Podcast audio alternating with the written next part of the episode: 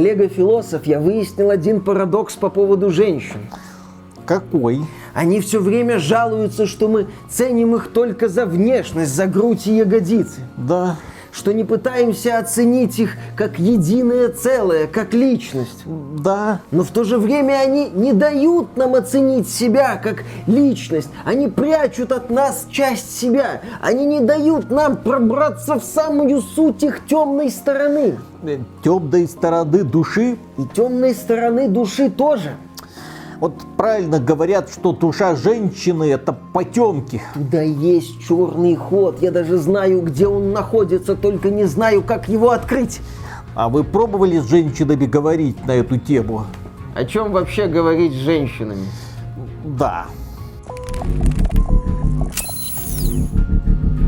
Приветствую вас, дорогие друзья! Большое спасибо, что подключились. И сегодня настало время обсудить такую игру, как Нир Автомата. А в связи с чем, вы спросите? А дело в том, что вышло такое аниме под названием Нир Автомата 1.1а. Точнее, первая серия этого аниме. И после его просмотра у меня только один вопрос в голове засел. Зачем? Зачем надо было делать это и зачем надо было это делать так. Сначала расскажем в двух словах про это аниме и стоит ли его смотреть. Его смотреть можно но незачем. Просто потому, что это аниме дословно пересказывает сюжет Нир Автомата. Дело в том, что первая серия аниме пересказывает вступление игры, где сочетаются элементы прохождения за 2B и за 9S. Повторяются ключевые сцены, повторяются ключевые диалоги. Камера показывает действие с одной и той же стороны. Нет только экшен моментов, точнее они иногда мелькают, но если, например, 2B во вступлении движении несется по заводу яростной фурии и кромсает десятки машин направо и налево, то здесь она просто прогуливается по заводу и ведет свои беседы с 9S. Ты такой смотришь на это, хорошо, а как вы визуализируете сражение с мега-боссом? А мы его будем показывать ха, примерно никак. Вот у нас один зал по этому роботу, вот у нас один удар в его глаз, все, противник пал. Насколько я понимаю, в рамках этого аниме нам просто перескажут сюжет Нир Автомата. Им, кстати, занимается хорошая студия с богатой историей A1 Pictures,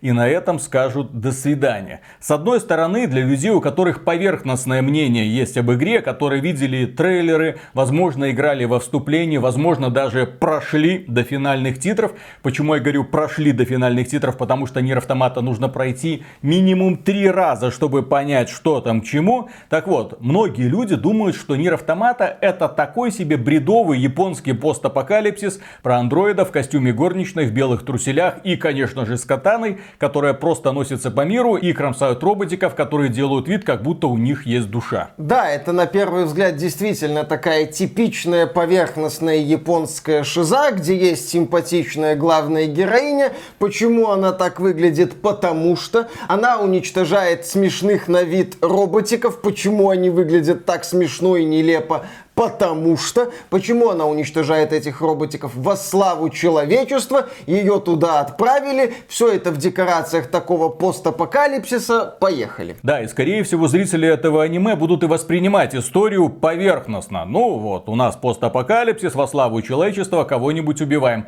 И, конечно же, зрители этого аниме будут также морщиться от визуального ряда, потому что он очень неровный. Создатели за каким-то хером решили чуть ли не дословно переснимать сцены из игры, при этом часть элементов выполнена в 3D, это касается всяких роботов и механизмов, а часть в 2D.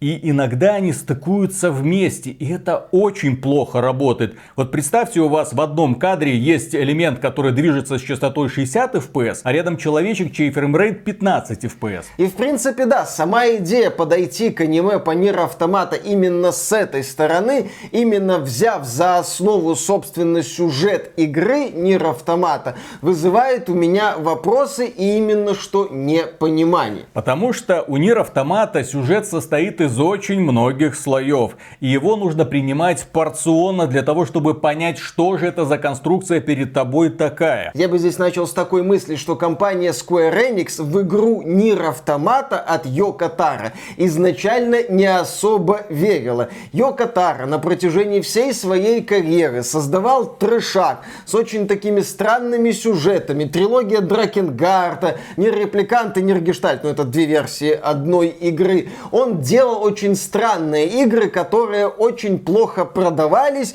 но по какой-то причине он продолжал получать деньги на свои продукты. И вот с Нир Автомата Йоко Таро повезло, поскольку за геймдизайн отвечала студия Platinum Games. И в этот раз получилось хорошо со сражениями и даже с производительностью оптимизации все было более-менее нормально, как минимум на консолях, на ПК были трудности, но их правили модом. Но что важно, на этот проект выделили мало денег. Йоко Таро не мог выдавать свою задорную шизу именно что в явном формате, как это делает, ну, например, давай возьмем другую крайность, Naughty Dog, когда вот у тебя вот четкая подача, когда у тебя конкретно выстроенные сцены, когда анонсируют фильм или сериал по Last of Us или Uncharted, ты говоришь, так уже все снято, причем великолепно снято, причем круто подано. Но Йоко Таро не мог, естественно, такого делать. И он был вынужден применять всякие хитрости, применять вещи, чтобы ты погружался в этот мир,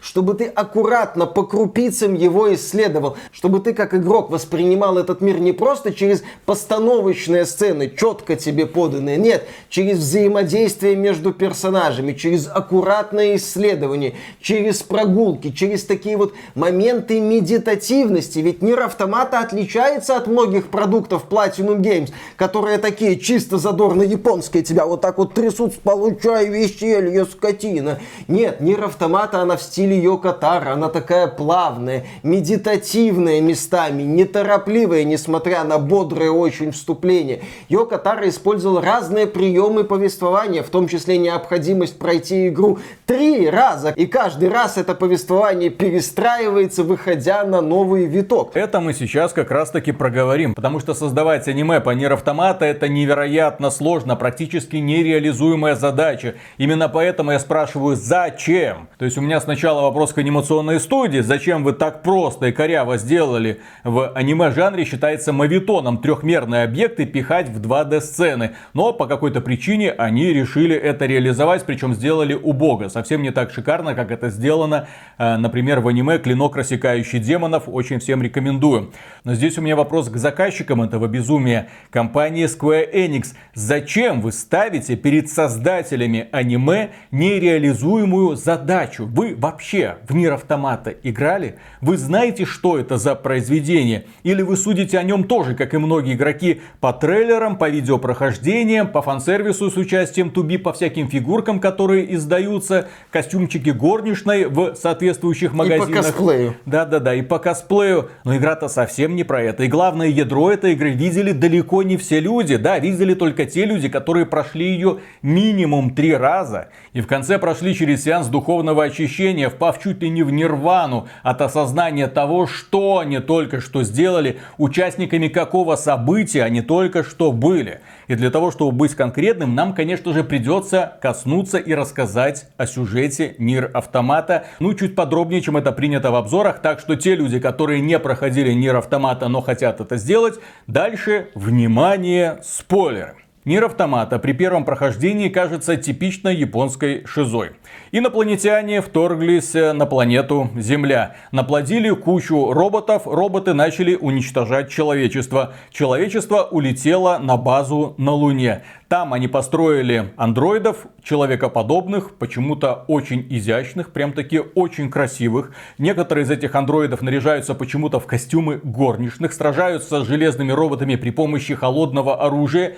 Не суть, у них есть орбитальная база, и они с этой орбитальной базой систематически атакуют машины для того, чтобы человечество могло снова вернуться. Главным героем выступает девушка 2B, андроид, и мальчик 9S. Мальчик и девочка в данном случае условно, потому что они оба андроиды. Но если мы говорим to be, то логичнее говорить уже и 9S. Ну, А, Nines. Nines. Nines. Да, Nines. Как, как он сам просит, чтобы его называли друзья. Да-да-да, и мисс Туби. Ну, давай его называть Найс. Хорошо, Да, Туби и Nice Найс. и Туби, да-да-да. Мисс Туби, а, ее не надо называть мисс, она сама об этом говорила. Да, то есть с этой базы на Землю отправляются такие вот боевые андроиды, чтобы нападать машинам. Все это происходит под девизом Glory to Mankind, во славу человечества. Человечество это все. Мы за человечество должны положить все, что у нас есть. Окей, поехали мочить эти машины. Есть вот это вот вступление, показанное в аниме, после чего Туби и Найс самоуничтожаются. После смерти Туби и Найс оказываются на базе. Туби помнит, что было, потому что ее данные успели отправить. на Сознание цифровое можно переписывать. А у Найса нету части памяти. Их отправляют на Землю.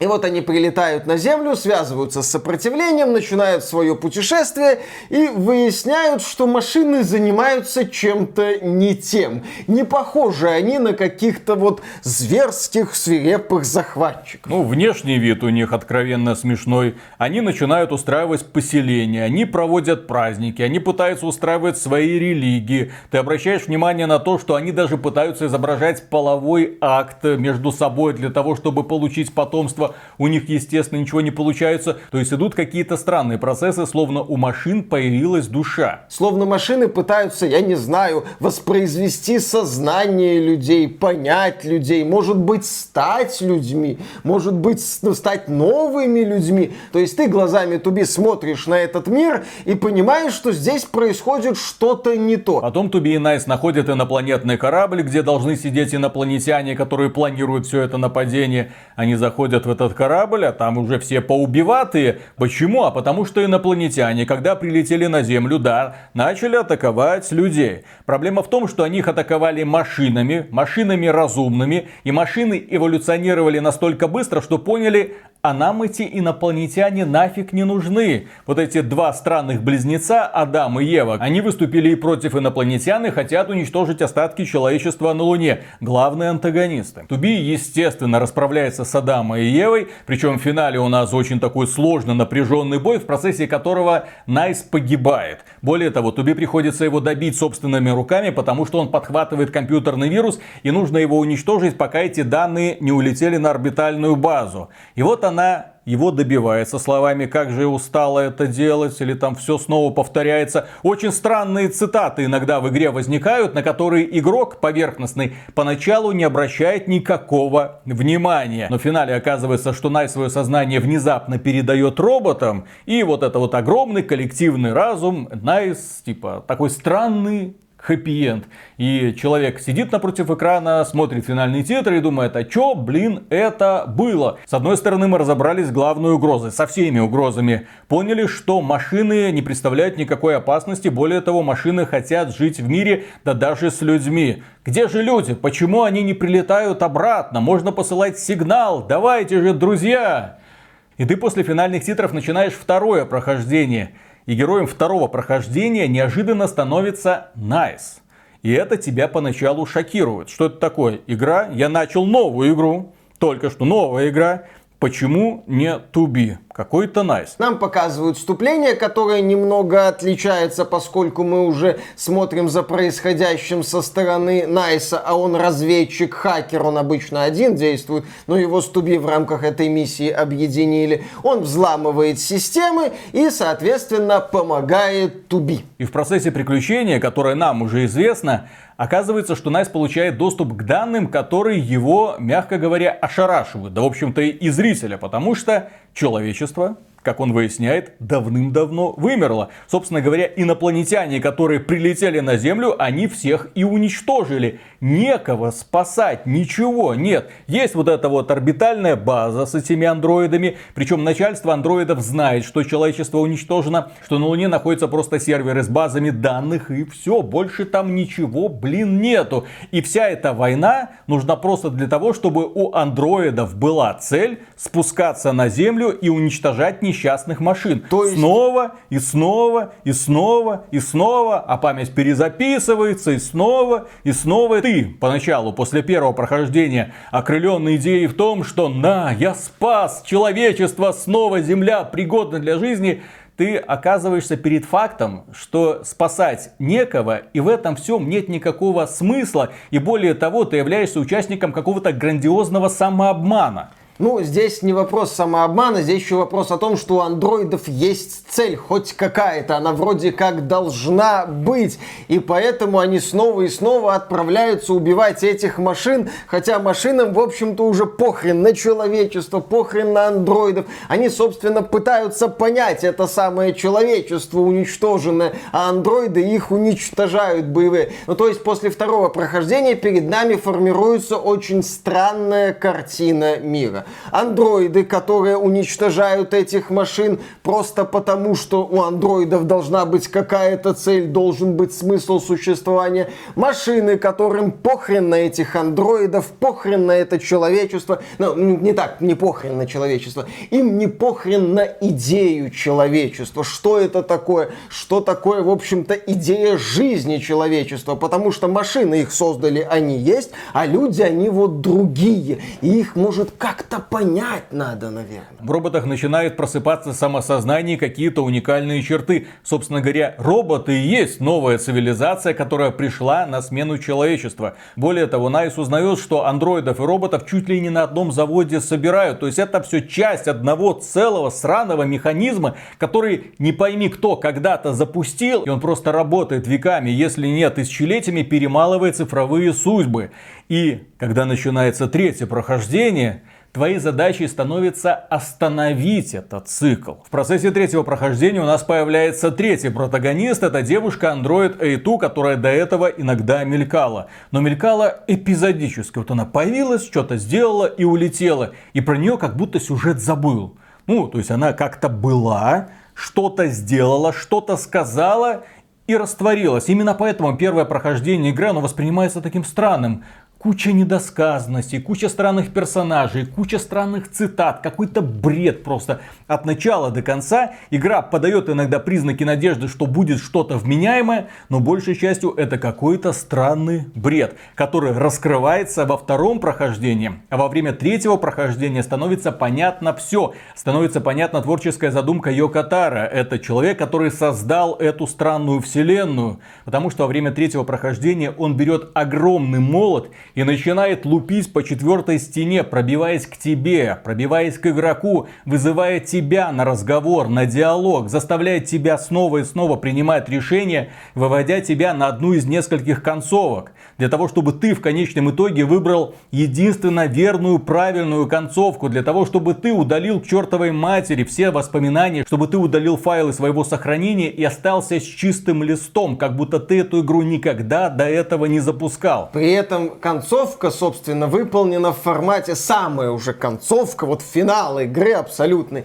выполнен в формате Bullet Hell. Но Bullet Hell настолько сложного, что в одиночку его пройти, в общем-то, невозможно. Но тебе на помощь приходят как бы души других вот людей, других игроков. Которые, которые... вырвались из этого колеса, которые пожертвовали собой, которые удалили всю к чертовой матери. И вот их цифровые души как бы приходят тебе на помощь. И когда ты удаляешь игру у себя, все файлы сохранений, ты тоже становишься частичкой этой вселенной и тоже начинаешь приходить кому-то на помощь. Осознание этого просто взрывает твою голову. Ни хрена себе, Йокатара, что ты вообразил? Именно поэтому, когда заканчивается, по-настоящему заканчивается игра, да, ты не думаешь о том, чтобы снова ее начать. Все, ты закрыл для себя этот гештальт. Игра для тебя пройдена. Ты понял, о чем она. И она вовсе не о том, как боевой андроид в костюме горничной носится по постапокалиптичному миру и сражается с какими-то странными машинками во имя человечества. Нет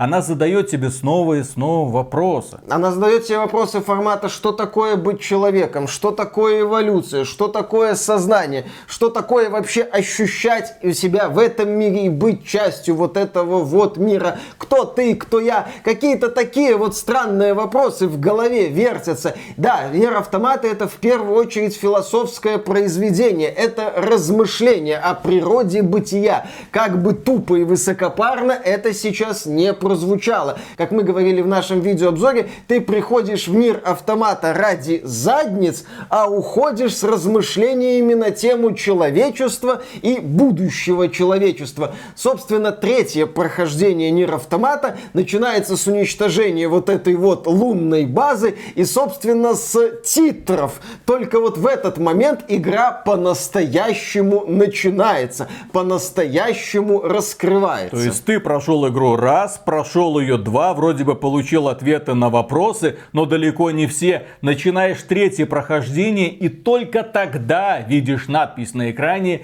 «Нир Автомата». Игра началась. Все, у тебя сформирована какая-то база информационная, но это большей частью не имеет никакого смысла, потому что дальше ее Катара начинает вместе объединять разные вселенные. Вот тебе отсылки к Дракенгарду, вот тебе отсылки к предыдущему Нир. Пожалуйста, пойми, к чему я тебя подвожу. Этой вселенной не существует. Ты игрок, ты в нее играешь, я это создал. Ты снова и снова повторяешь этот бессмысленный цикл. Бороться не за кого и не из-за чего. Зачем ты продолжаешь это делать? Зачем? О боже мой, мистер Андерсон. И в итоге, да, игрок оказывается перед выбором. Или я продолжаю заниматься этой херней, выполняя там ачивменты, что-нибудь там закрывая. Или я прохожу через сеанс морального очищения и закрываю для себя Нир Автомата навсегда. Ну или не навсегда, а потом возвращаюсь, чтобы снова повторить это приключение. Друзья, э, кто проходил Нир Автомата именно вот так, как надо, получив истинную концовку, вы ее начинали после этого заново?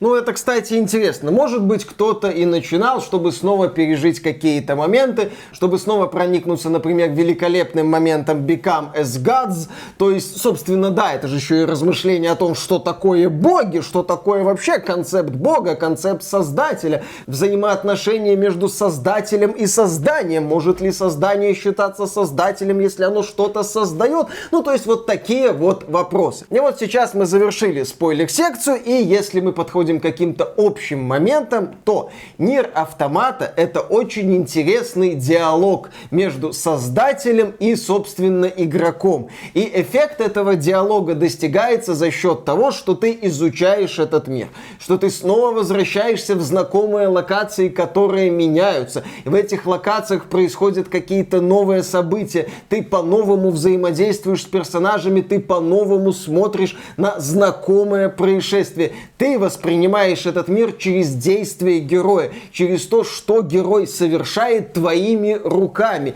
Если проводить какие-то параллели с формой повествования Nier Automata, то я могу вспомнить, например, Stanley Parable, которая тоже такая странная игра, тоже размышление про геймдизайн, где ты тоже двигаешься как игрок, и разработчик ведет с тобой диалог через рассказчика и через какие-то взаимодействия между героем и миром. Теоретически Теоретически Stanley Parable можно экранизировать через такие вот странные события в этом странном научно-исследовательском комплексе. Но когда это будет в формате линейного развлечения, эффект вот этого диалога, он не будет работать. Ты будешь просто наблюдать за какими-то странностями. Есть еще игра Gone Home, которая мною очень любима, где главная героиня ходит по дому, читает записки и пытается выяснить, куда подевалась ее сестра. Ты можешь пройти по сюжету сюжету это выяснить, или можешь составить всю картину целиком через очень простое взаимодействие. Но это простое взаимодействие погружает тебя в атмосферу каких-то там семейных проблем, жизни вот этой вот сестры и почему она в итоге на это решилась и поступила так, как поступила.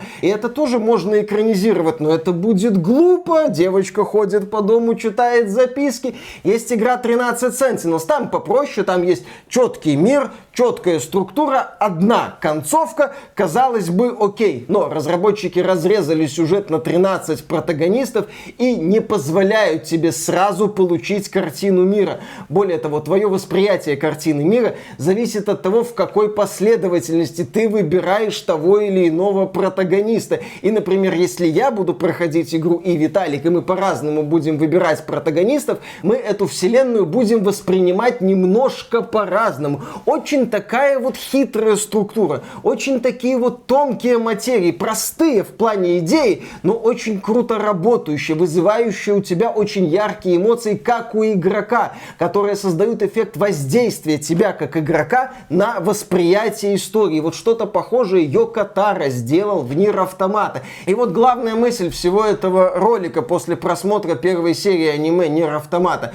Зачем делать именно в таком виде аниме по Нир Автомата? Это богатая вселенная, можно предложить какое-то ответвление, можно предложить какое-то альтернативное направление с новыми персонажами. Объяснение, что-то типа аниматрицы, да, мы будем приводить этот пример снова и снова. Есть массив истории, который уже не надо трогать, он как бы существует, но есть куча вопросов, которые так и остались без ответа. Но для этого нужно было освоить вселенную Нир Автомата, нужно было понять, о чем эта игра, и только после этого писать свой сценарий. Создатели аниме пошли по банальному пути. Насколько я понимаю, они решили объединить первую сюжетную линию и вторую сюжетную линию, вывести историю в формате «вот мы сражаемся с роботами во славу человечества, о боже мой, человечество не существует», Тадым, финальные титры. Дальше делайте, что хотите. Но это банально и тупо, потому что сюжетная развязка открывается при третьем прохождении и только так. Все, что до этого, это конкретно фан-сервис тупенький японский боевичок. А вот потом начинается именно полоскание мозгов, за что, в общем-то, фанаты и любят Нир Автомата и конкретно Йокотару с его странными шизофреничными Но игрушками. опять же, полоскание мозгов не через просто просмотр красивых постановочных сцен а-ля Naughty Dog, а через какие-то действия героя, которым ты управляешь. Вот эта вот связь, которую дает видеоигра и которую не может дать аниме. После первой серии аниме Нир Автомата, да, я могу только сказать, Пройдите игру, если вы не играли. Ну или перепройдите, если вдруг хотите вернуться в эту вселенную. Потому что то, что дает игра, аниме вам не даст. Возможно, там будет какой-то другой сюжет. Возможно, там разработчики... Учитывая, как они переснимают дословно каждую сцену из игры, я не думаю, что они на что-то свое решатся. Ну, может быть, такая затравка. Может быть, все-таки А1 Pictures нас удивит. Я хочу ошибаться. Пусть А1 Pictures меня удивит. Пусть я буду посрамлен. Пусть это вот аниме действительно мне по-новому раскроет вселенную и заставит меня с интересом наблюдать за происходящим. Случится это года через два, возможно через три, потому что 12 серий это ни о чем. Я не знаю, они там хотя бы до деревни Паскаля доберутся в первом сезоне, потом будет второй сезон, еще 12 серий в следующем году. А потом надо будет как-то это дело продолжать. Там же еще конфликт Адам Ева, инопланетяне, суперробот, который там спит на дне океана. Он добрый, но его все ненавидят, потому что он большой. В Нир Автомата много историй, которые можно рассказывать. И можно было бы рассказывать. Можно было эту вселенную раскрывать с разных сторон. Но решили сделать максимально тупо. И поэтому, блин, вопрос. За чем? А я тебе отвечу. Нынешнее состояние компании Square Enix оставляет желать очень и очень много лучшего.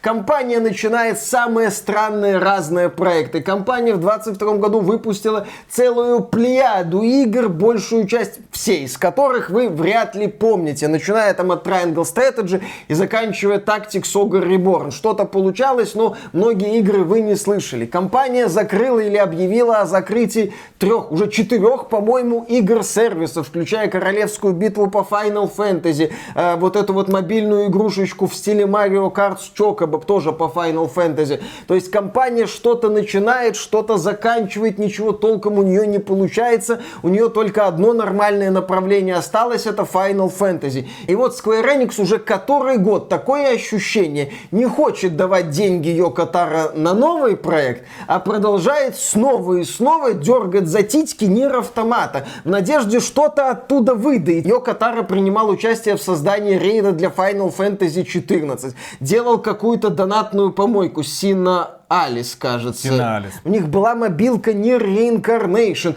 И сейчас вот аниме по Nier Automata, которое, ну, возможно, повторяет просто сюжет Nier Automata, что в формате аниме такое себе решение. Замечательно. Надеюсь, Square Enix поднимет на этом какие-то деньги, что, а, потратит она их, вероятно, на блокчейн, потому что генеральный директор Square Enix недавно выступил с ежегодным посланием и сказал, что мы продолжаем во все это верить, верить, эти технологии нужны. В любом случае, дорогие друзья, когда выйдет полностью первый сезон Нир Автомата, мы еще раз соберемся для того, чтобы подтвердить наши опасения или напротив сказать, о боже мой, нас перехитрили. Посмотрим, но после первой серии у меня только одно желание. Еще раз перепройти Нир Автомата для того, чтобы напомнить себе, каково это когда ты не просто играешь в какой-то развлекательный продукт, а когда ты имеешь дело с произведением искусства. Потому что Таро в данном случае именно через такой сложно сочиненный сюжет переворачивает буквально твою душу. А такое удается далеко не всем играм, особенно когда презентация настолько невзрачная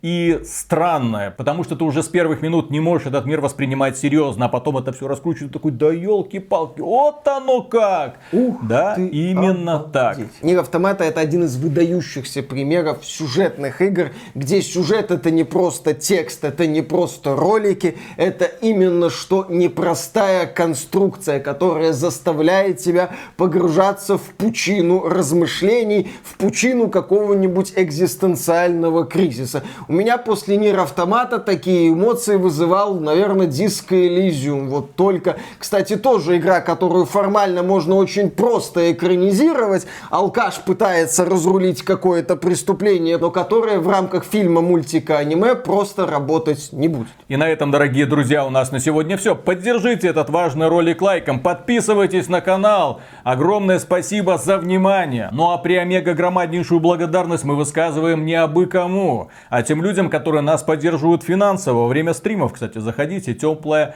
ламповая атмосфера обеспечена. И кроме этого, тем людям, которые становятся нашими спонсорами через Boosty, ссылочка в описании, спонсору, ссылочка там же, и через ютубчик, опять же, все ссылки указаны. Спасибо вам, друзья, работаем дальше. Ну и итоги года. Прям возникло еще желание перепройти, раз мир автомата. Ага. Пере-пере-пере пройти. Да, все три раза? И на истинную концовку, естественно. Конечно. Но я еще занят Зельдочкой. Великая игра, оказывается. Особенно она круто воспринимается после God of War Ragnarok. То есть, когда понимаешь, что God of War Ragnarok, насколько вот это вот безыдейный западный геймдев, пустой, да. В отличие от Зельдочки, где все продумано, каждый элементик на своем месте, где тебе интересно это колупаться, где сюжета практически нет, а ты в этом месте, в этом мире возишься, возишься туда-сюда. Ух, новые приключения, новые испытания, новые загадочки. Песчан... Виталик, фигня все. Песчаные котики. Песчаные Вот котики. эти песчаные котики. Песчаные котики. И гонки на песчаных котиках. Не, игра, конечно, мама дорогая. Кто ее придумал? Я боюсь, что, да, скоро состоится выход с продолжения. В конце мая, да. Да, но смогут ли они превзойти? Если они это смогут превзойти. Я Ребята, Nintendo это просто. Мне от Nintendo нужен, чтобы между вот э, Breath of the Wild и Tears of the Kingdom была разница, как между Ocarina of Time и Majora's Mask. Вот, вот тогда все, просто игровую индустрию можно будет закрывать. А он ума опять спустится с Фудзиямы и покроет всю индустрию. Господи, пусть э, Инума живет и дальше, пусть делает свои зельдочки, блин, раз в пять лет. Раз в шесть лет. Шесть уже получается. Раз. это- А ведь он становится все старше и старше. Он же не такой молодой, как тот Говард, да? Там от Тода Говарда мы еще дождемся ТС-6. А ну, ман, что там? Да, когда там следующая Зельда будет? М, 27-м? Не, какой 27-м? Это получается уже в каком-нибудь 30-м году, 29-м? Да. Бабадзаки к тому времени уже штуки три Элден Ринга сделает. Вот, вот этой всей команде Nintendo, пожалуйста, если кто придумал таблетки бессмертия, раздайте им в первую очередь. Они должны продолжать нас радовать. Да. Кто, если не Nintendo? А на остальных, в общем-то, Ну, еще Baldur's Gate 3 от Винки, и, и хватит. он успеет, он в этом году выпустит. Ну и ладно, и Тоду Говарду одну. Тоду, Тоду Говарду. Зачем? За компанию. Просто так, да. Чтобы За- он, чтоб он всегда нас радовал. Да, чтобы он нам продолжал продавать Skyrim, а то как-то нехорошо получится. Кто будет продавать Skyrim? без-. Разве он будет продаваться без Тода? Нет, без Тода Skyrim это не то. Да. Когда ты покупаешь Skyrim, ты немножко радуешь Тода Говарда. И, компор- и корпорацию Microsoft, конечно же. Так, ну что ж, начинаем. Поехали. Раз, два, три.